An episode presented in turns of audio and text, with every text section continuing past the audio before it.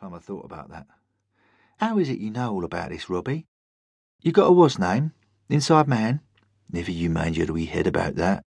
Your share won't be affected. Straight over the roundabout. I know where Wembley Station is. They continued in silence. Plummer stopped outside the underground station and Sands got out. Wait here, he said. I'll only be a sec.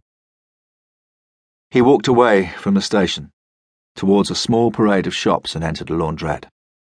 Two minutes later, he emerged carrying a plastic supermarket bag. He strode quickly towards the car, opened the rear door, put the bag on the floor well, and returned to the front passenger seat. Home, James, he said. We need an early night.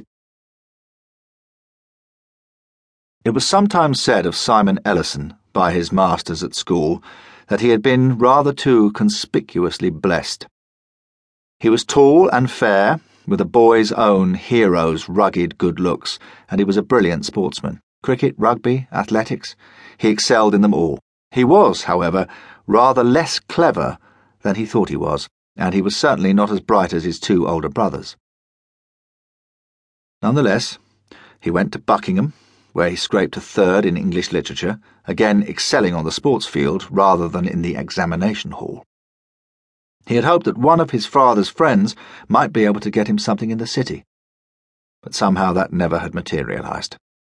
Instead, he had resurrected the former family tradition and had joined the Guards, where he spent four happy years.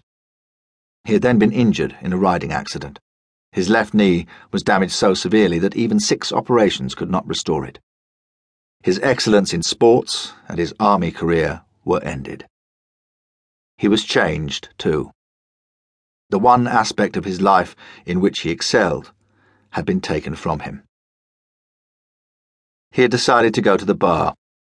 Two years of cramming for exams, and he was called by the Inner Temple at the relatively late age of 29. Once in chambers, his family connections, relaxed style, and abundance of charm combined to ensure a satisfactory practice, but he was still not the man he had been. The one thing about Scruffy, his mother would say of him, is his temper. Ever since he left the Guards, he has had a deuce of a temper. And as Stanley, the senior clerk at 2 Chancery Court, was appreciating, Scruffy Ellison was in a deuce of a temper at that moment. Just look at that, commanded Ellison, throwing down the court diary on the desk before Stanley. What about it, sir? asked Stanley. He had been summoned to Ellison's room and told to sit down at one of the busiest times of the day, and he was anxious not to prolong the interview. The telephones would be ringing constantly back in the clerk's room, and although Sally and Robert were competent, he would be needed to fix fees and sort out the diary. What am I doing tomorrow? demanded Ellison. Well, nothing at the moment, sir. It's been a bit quiet the last few. But what was I doing? Ellison pointed to an entry against his initials, which had been scored through. It had read R versus Musoff.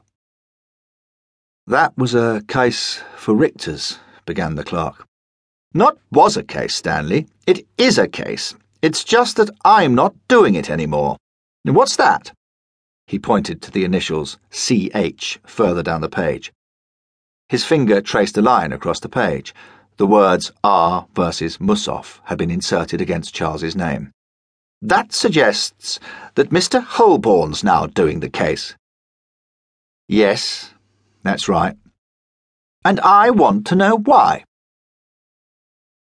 When the brief came in, I assumed it was for you, as Richters are your clients, so it went in the diary with your initials against it. But then they telephoned and asked to speak to Mr. Holborne about it, and I checked. They intended it for him. So I altered the entry in the diary.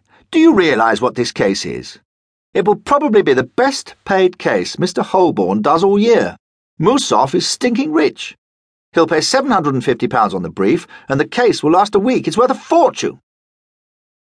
I'm sorry, sir. I did check with the solicitors to make sure there hadn't been a mistake, but Mr. Holborne acted for them on the double hander two weeks back while you were in Wales, and they were very happy with him.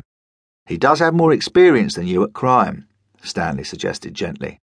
It was not a wise comment. Of course he fucking does. He does all mine.